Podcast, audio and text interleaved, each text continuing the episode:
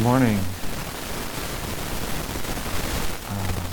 If you don't know me, I'm Andy, and I am one of the elders at North Shore Church here. This morning, I have scripture for us and prayer. This morning's scripture is Matthew 18, 1 through 20. At that time, the disciples came to Jesus, saying, "Who is the greatest in the kingdom of heaven?" And calling to him a child, he put him in the midst of them, and said, "Truly, I say to you, unless you turn and become like children, you will never enter the kingdom of heaven. Whoever humbles himself like this child is the greatest in the kingdom of heaven. Whoever receives one such child in my name receives me. But whoever causes one of these little ones who believe in me to sin, it would be better for him to have a great millstone fastened around his neck and to be drowned in the depth of the sea. Woe to the world for temptations to sin, for it is necessary that temptations come, but woe to the one by whom the temptation comes. And if your hand or your foot causes you to sin, cut it off and throw it away. It is better for you to enter life crippled or lame than with two hands or 2 feet to be thrown into the eternal fire. And if your eye causes you to sin, tear it out and throw it away. It is better for you to enter life with one eye than with two eyes to be thrown into the hell of fire. See that you do not despise one of these little ones. For I tell you that in heaven their angels always see the face of my Father who is in heaven. What do you think? If a man has 100 sheep and one of them has gone astray, does he not leave the 99 on the mountains and go in search of the one that went astray?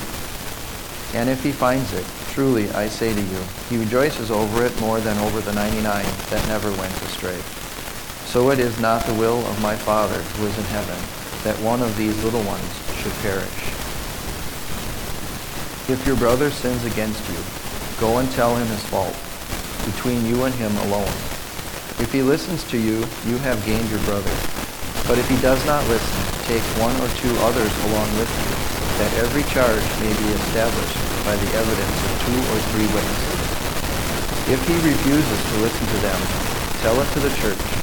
And if he refuses to listen even to the church, let him be to you as a Gentile and a tax collector. Truly I say to you, whatever you bind on earth shall be bound in heaven, and whatever you loose on earth shall be loosed in heaven. Again I say to you, if 2 of you agree on earth about anything they ask, it will be done for them by my Father in heaven. For where 2 or 3 are gathered in my name, there I am among them."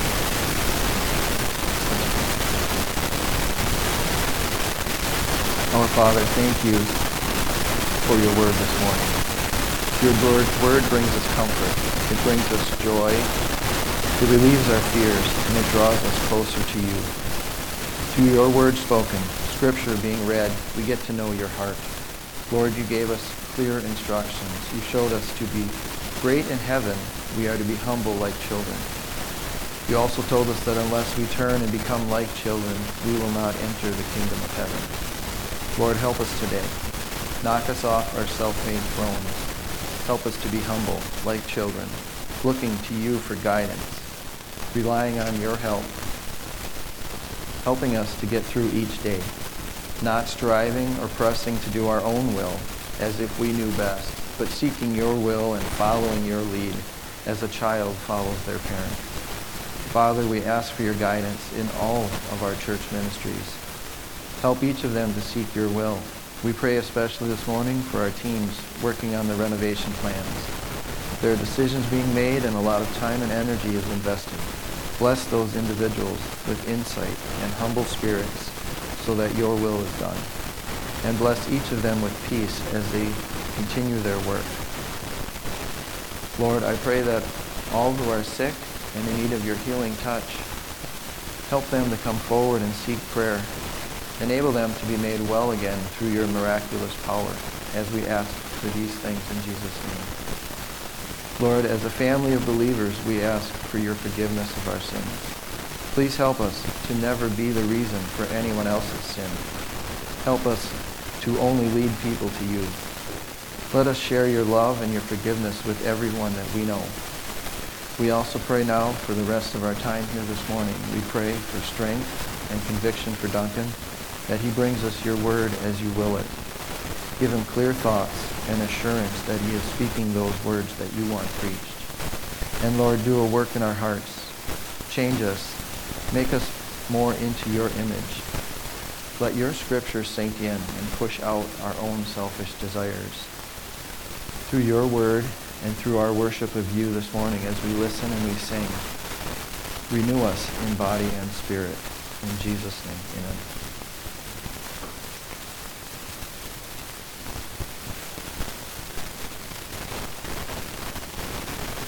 This morning, we hope to conclude our series of messages on Christian community and living as peacemakers in the Church of Christ, which is part of living in community. I hope we've seen how important this topic is to our personal spiritual growth. Two main assumptions have lain underneath this series and the biblical text that we've been looking at.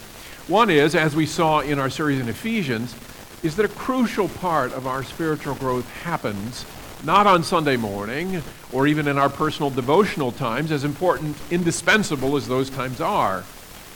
Based on our study of Ephesians, places like that, Ephesians chapter 4 in particular, one assumption has been that a very big piece of what God uses to make us into mature disciples is what happens in Christian community, apart from simply Sunday worship.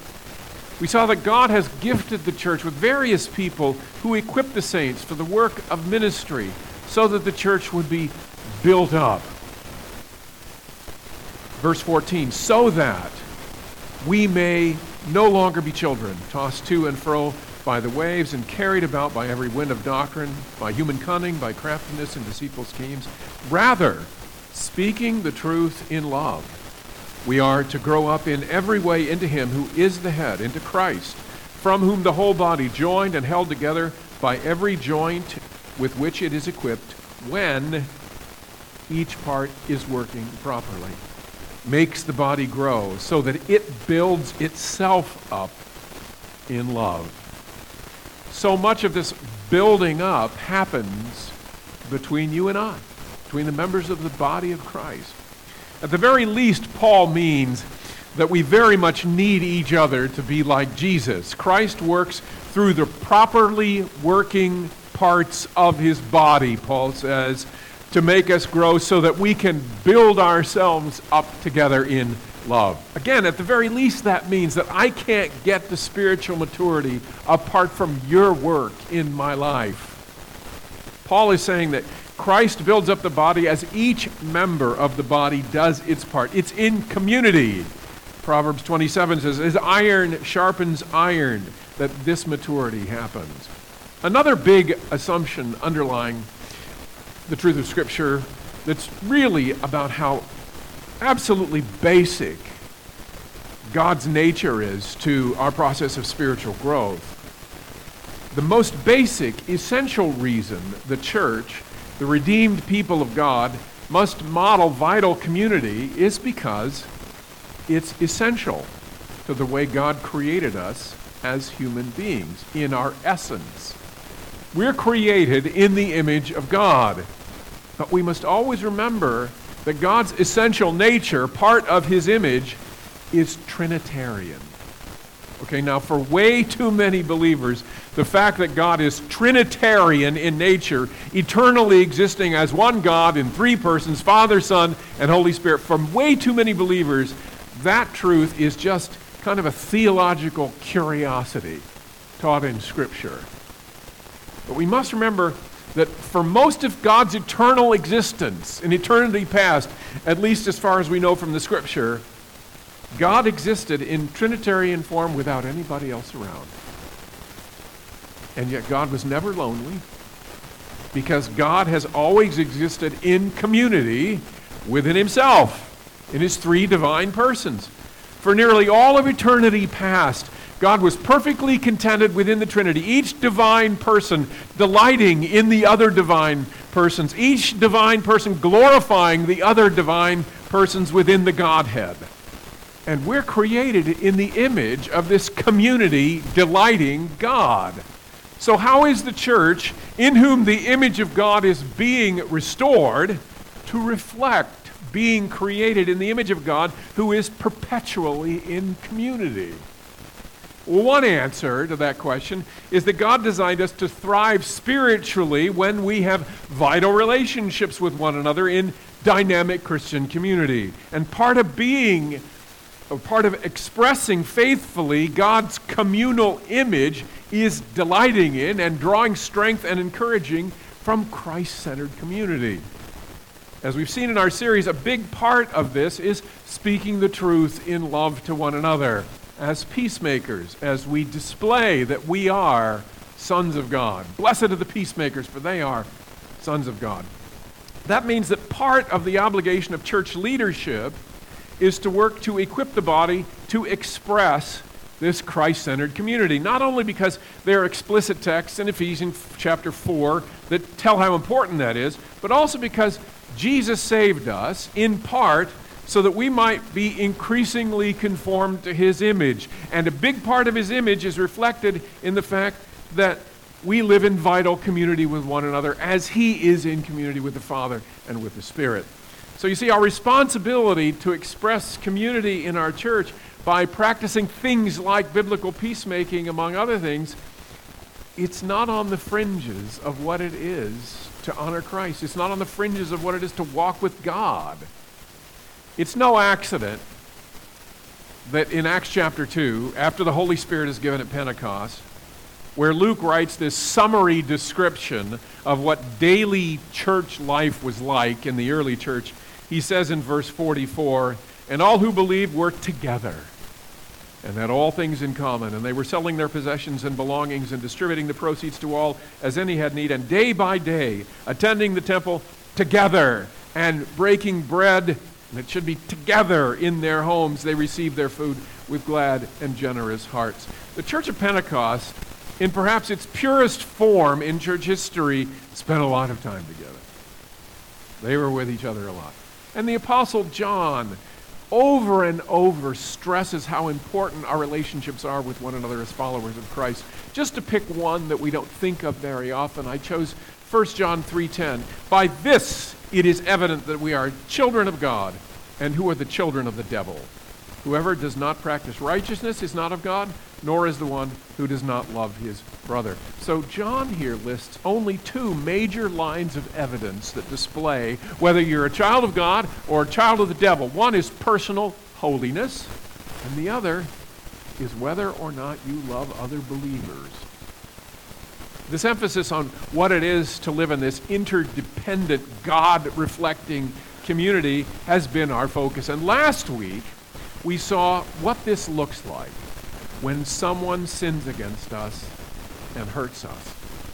So we spent time in Matthew 18 in the teaching that Jesus gives directly after the one that Andy just read. We saw Jesus' stratospherically high expectations for his church in this area. We saw that Jesus expects his church to forgive those who sin against us as many times as necessary and without respect to the destructiveness of a given sin committed against us. And as we read Jesus' parable of the unforgiving servant, we saw just how believers are to execute this kind of radical, limitless forgiveness.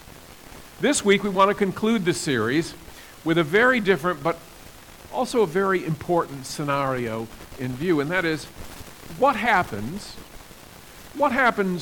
when we do the right thing and we lovingly confront someone about their sin, but they don't listen to us? They are unrepentant. Let's dig into what Jesus says. We're going to be focusing on the portion of Scripture that Andy read from verses 15 and following. And so let's begin, as Jesus says in verse 15, "If your brother sins against you, go and tell him his fault between you and him alone. If he listens to you, you've gained your brother." Now, this text is the classic, most people would say, New Testament treatment on what's been called church discipline. Okay, it's important for us to remember that church discipline is not limited to this process that Jesus spells out here. When a preacher gives a message that convicts you of sin, that's a form of church discipline. When a brother or sister brings a word of gentle correction to you and you respond, that's church discipline too. What Jesus is spelling out here for us is what is often called corporate church discipline, when the offending person does not repent of his or her sin when corrected, and additional people need to be brought into that situation. As we look at verse 15, right off the bat, we are met with a question about what Jesus actually said. And the reason we're met with that question is because the ESV, which is what you heard, renders this verse, if your brother sins against you. But other translations, like the King James Version, share that, but the NIV and the NASB omit the words against you, because in the ancient manuscripts, some of them have against you, and some of them don't. And so how do you make those kind of decisions? That's called a textual variant. So how do you make the decisions? What is the Word of God? Because we want the Word of God. And if against you is right, then Jesus is talking about a scenario where this kind of correction is limited only to those situations where someone sins against you. Now, I'm not sure why the ESV, which is an excellent translation, went with this translation, because there's no note to cite their reasons or even the fact that there's more than one option here. The truth is that two of the most respected Greek testaments, I mean, when you open it, you see the Greek language, both of them indicate that there is considerable doubt about those words against you. Two of the four main Greek texts from which most of the New Testament is derived don't include them. This kind of textual variant is very rare, doesn't happen very often, and it shouldn't undermine our confidence that we have in our translations that this is the Word of God. In this case, other New Testament texts on church discipline that clearly speak to this issue, clearly in view is all sins, not just sins against you. So ultimately this becomes something of a non-issue, but careful readers are going to read this and say, it says against you. And someone may say to you, if you say, I see what you're doing, and this is really not honoring God. And hey, you know what? It's not against you. Matthew 18 says against you. So this does become an issue on a practical level. The better reading is if your brother sins, and that's echoed in other parts of the Bible, I think. Again, that broader understanding of what Jesus is saying about the sin envisions here a more traditional understanding. Okay, that is, that Jesus is not limiting corporate discipline that he outlines here only to those situations where a person happens to sin against you. So if you witness someone in the church committing a sin, or someone in the body tells you of their unrepentant sins, those situations would fit what Jesus has in mind here just as much as if a brother or sister came up and did something to you personally. As we've seen in other texts where correcting someone in sin is the issue, Jesus wants to make sure, like the other biblical authors do, that this is done in private. In fact, it's important for us to see that a big part of this procedure that Jesus spells out here is done with a view to protect the accused person from unnecessary exposure. Okay? These things are not to be shared with those who are not directly involved. Initially, this is to be done in confidence, just as we would want it to be done if someone saw something in us. The first step in this procedure, obviously, is to go to the person alone privately and confront him with his or her sin. In light of what else we've seen in our series, this meeting might include, when necessary, confirming the interpretation of the alleged sin. I heard you slander Brother Jones by saying thus and so. Did I hear that correctly? Okay? That can be very important here too. If the person humbles himself by your words and listens, is the word that Jesus used, that is, he admits their wrong, they agree to stop the behavior or apologize to the person they've wronged, Jesus says, you have gained your brother. I love that. This word translated gained literally just means you've won him or her over to repentance. Their fellowship with Christ has been restored. Jesus continues in verse 16. He says, but if he does not listen, take one or two others along with you, that every charge may be established by the evidence of 2 or 3 witnesses. The challenge in applying this procedure in church, and I've applied it a few times, and it is a challenge sometimes, is to understand what specifically means right here. And the main question is, who are these 2 or 3 witnesses? Are these people who have literally witnessed the sinful behavior themselves?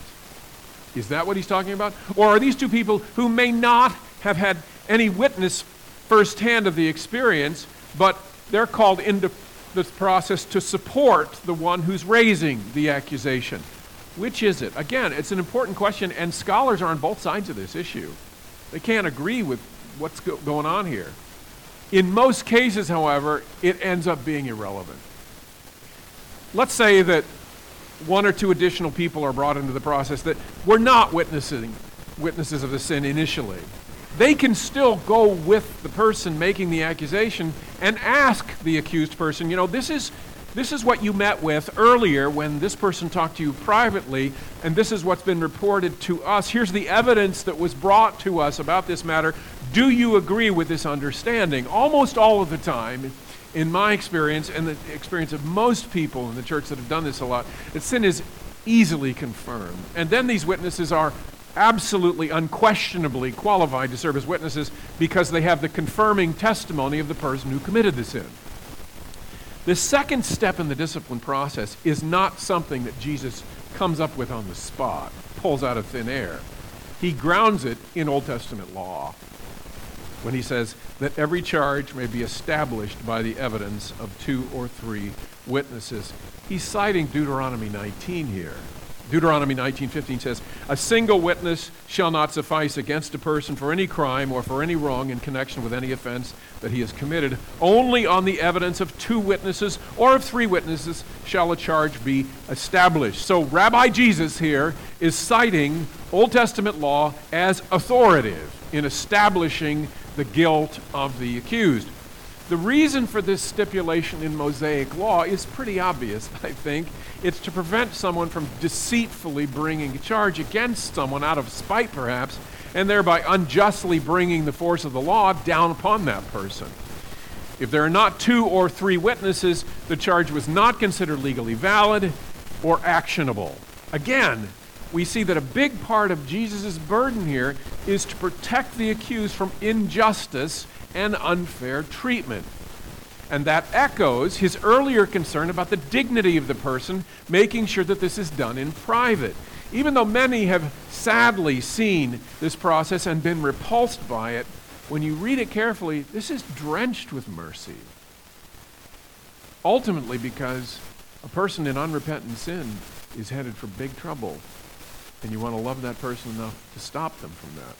Jesus continues in verse 17, "If he refuses to listen to them, tell it to the church." So, if the accused person does not receive the correction and repent in response to the original accuser or the witnesses, the next and final step is to bring it before the church. The fact that this matter is to be brought before the church carries with it some really weighty and important implications about the nature of sin and the nature of the church. First, it tells us that Jesus here, before his death and resurrection, he's looking out and he's envisioning the existence of various local churches long before there's even one church. But this also means that Jesus is envisioning the church as being an easily identifiable, easily definable group. You may think, well, duh. Well, that ends up being really important. What I mean by that is Jesus is assuming that there must be an identifiable, definable group of people who are called the church to bring this person before, or at least if they're not there, to bring their name before. Now, think about it for a minute. One implication of this is that the New Testament knows nothing about the practice of many churches across denominations who claim, for instance, to have 500 members on their membership roll, but somewhere between 165 and 175 attending church on Sunday. Okay, that's very common across many ecclesiastical traditions. It's absolutely ridiculous when you consider what Jesus here, when he says, tell it to the church. What's the church? Is the church that list of members who claim some sort of loose affiliation with a particular local church, perhaps attending on Christmas and Easter? Jesus knows nothing about this kind of incredibly loose and frankly meaningless understanding of the church. Clearly, in his mind, the church is a readily identifiable group of believers who regularly come together as the assembled family of God in a particular location to carry out the purposes of the church spelled out in the New Testament. This entire disciplinary process that he spells out here is meaningless if that's not the church. How do you bring an accused person before any other kind of group? If the church is a list of names, half of which no longer attend the given church in which this person exists, then Jesus is uttering nonsense here.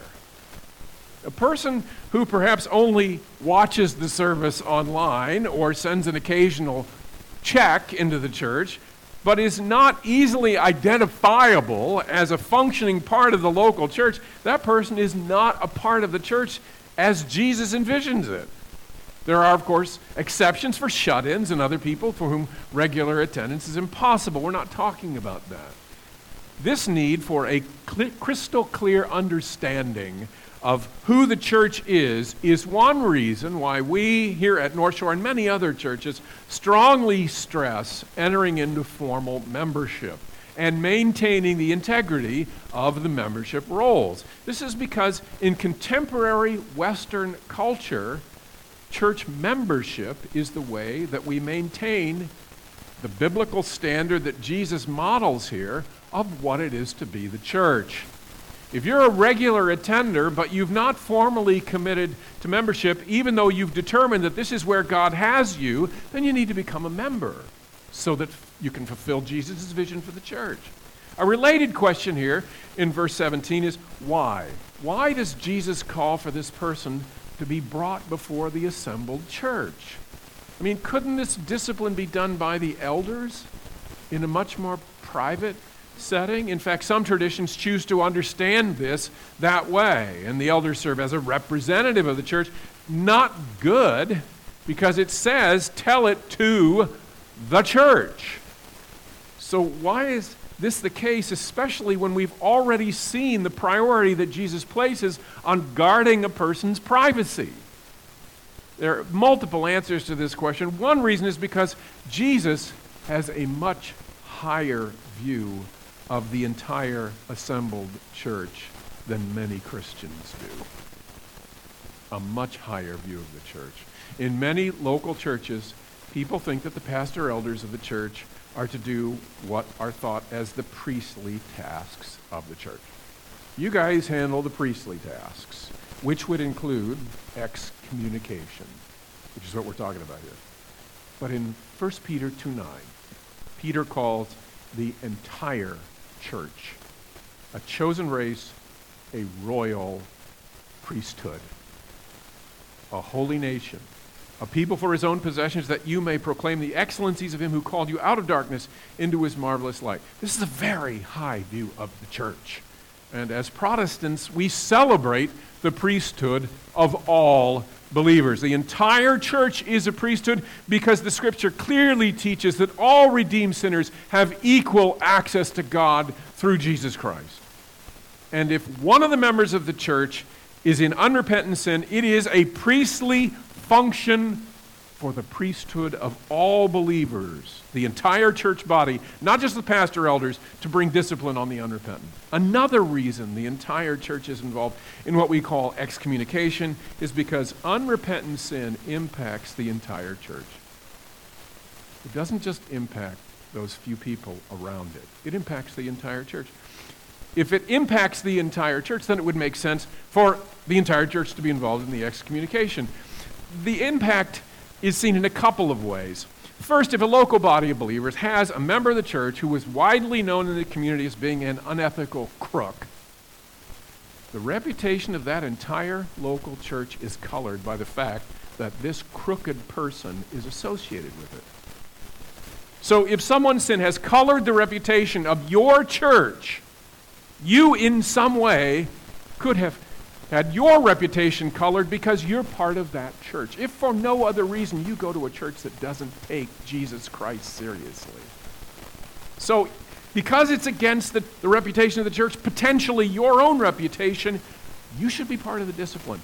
But that's only a superficial reason. The biggest reason is much deeper than simply the reputation of the local church before a watching world. The scripture teaches that one unrepentant and undisciplined, that is not disciplined person in the local church, has a spiritually toxic impact on the health of the entire local church.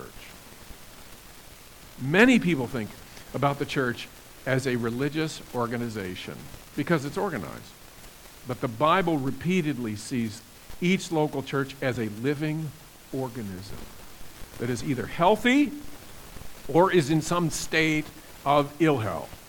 In 1 Corinthians, Paul implies, this is another famous context of church discipline, and he writes of the Corinthian church in 1 Corinthians chapter 5 about a man who is guilty of scandalous sexual sin, and the church, in their open-mindedness, had arrogantly chosen to allow him to remain because they're very open-minded about these things, and so he comes down on them. And Paul writes to this Corinthian church in 1 Corinthians 5:6, your boasting is not good. Do you not know that a little leaven leavens the whole lump? You hear what he's saying? This is remarkable. He's saying, this guy is leaven in your church, and your church is the loaf. And he's leavening your loaf. Consistent with the rest of Scripture, Paul compares sin to leaven. And what he's asserting here is that unrepentant sin, that's not disciplined in the body, it's not checked, is like leaven in a loaf of bread. Now, he's not talking about yeast here. This is the kind of leavening you do with sourdough bread. Some of you who've made sourdough bread know this, where a piece of dough from leavened bread is combined with unleavened dough, and then that leavening works through the whole loaf. That's the way it works. That's what Paul says. That's the impact of unrepentant, unchecked sin in a body. The same way, one element that helps determine the health of a church is whether or not unrepentant sinners are purged, that's Paul's word, from the body. Unrepentant, undisciplined sin is virulent. It is viral to a local body of believers. It can spread and it can sicken the body. I saw this absolutely firsthand when I was in seminary. The church that I attended in seminary had a couple of their leading people in the church, a man and a woman, that were involved with one another in ways that were adulterous. And everybody knew about it, and they chose not to say anything about it, even though they were explicitly warned about the leavening impact of sin in the body. They said, thanks, no thanks. Within a couple of the years, two of their pastoral staff were fired for sexually inappropriate conduct. And it took years for that church to recover. Paul would say those incidents are not a coincidence. It was the result of a church that was unfaithful in purging unrepentant sinners from their midst. Because sin impacts the health of the entire body, it is appropriate for the entire assembled church to be part of excommunication. When this occurs, that has the impact of the entire church renouncing this sin, separating itself from this sin, as well as the person who's committing it.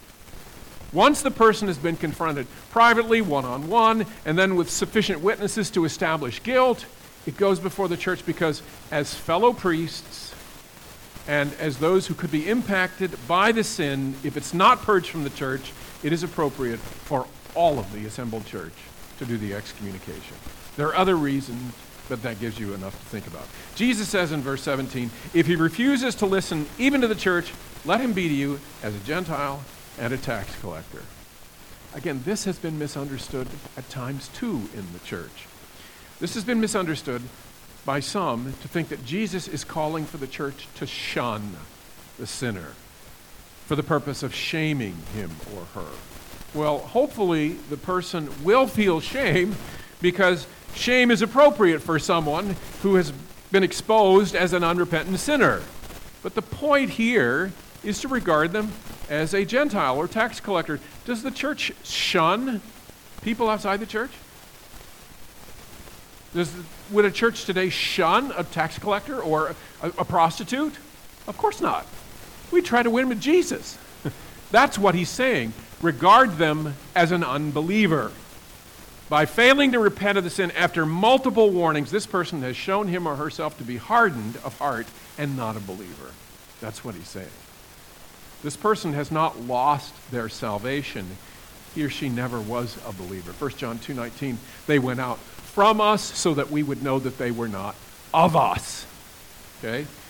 This church has simply exposed the fact that they are not in Christ by not rightly responding to the discipline.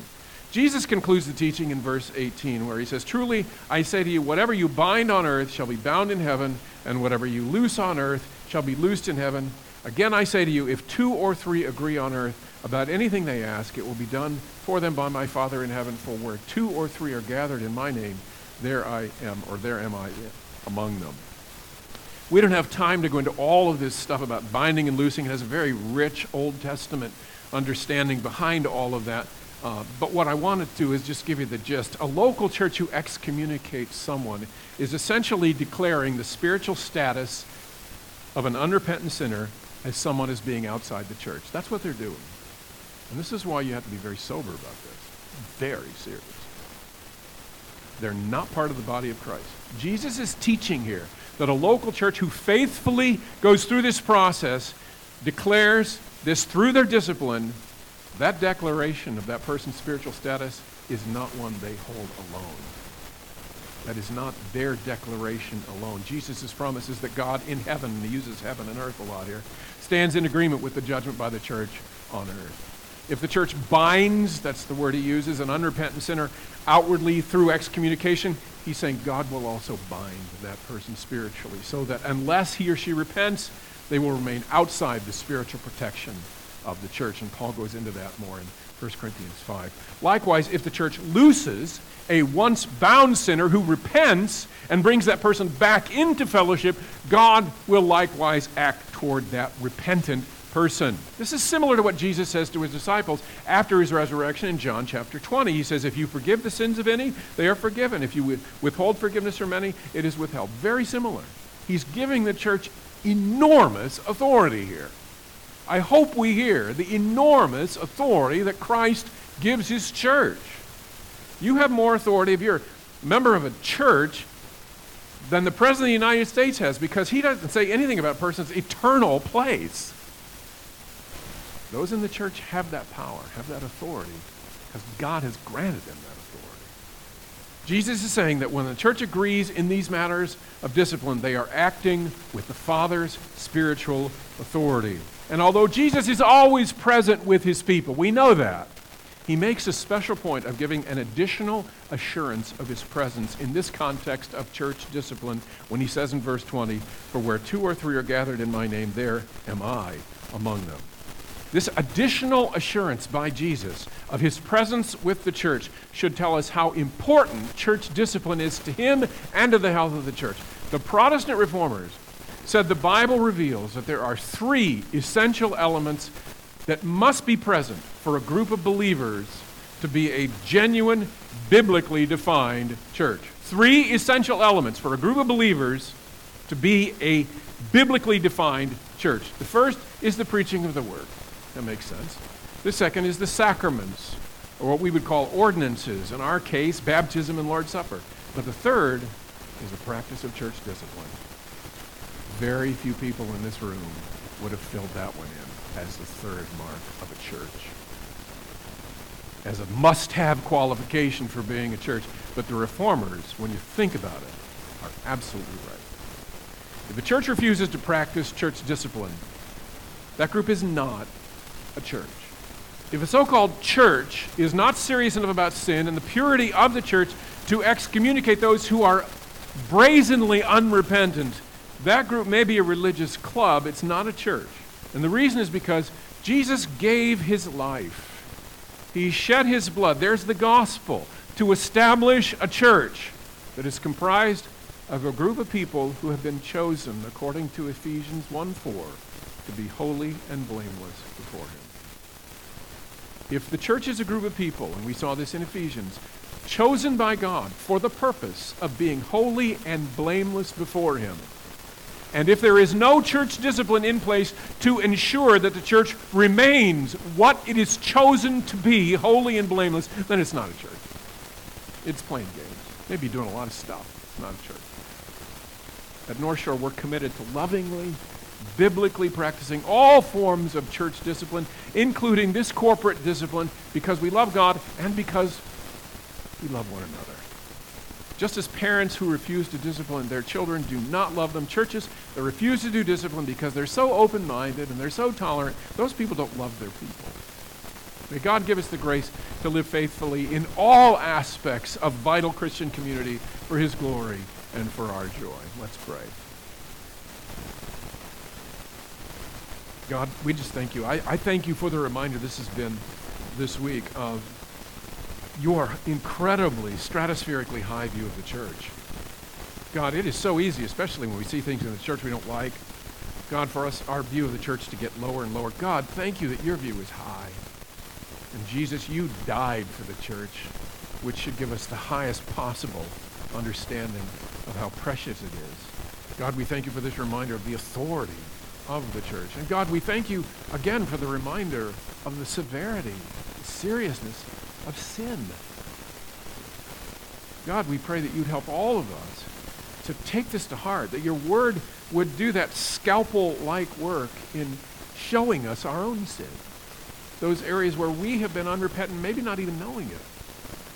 And Father, I pray that you would help, not just the leadership, but all of us, to be faithful to, first of all, police our own self, to make sure that we got the log out of our own eye, so that then we'll be free to take the speck out of the eye of others, so that Jesus can be honored through his increasingly holy and blameless people, his church, for Jesus' sake.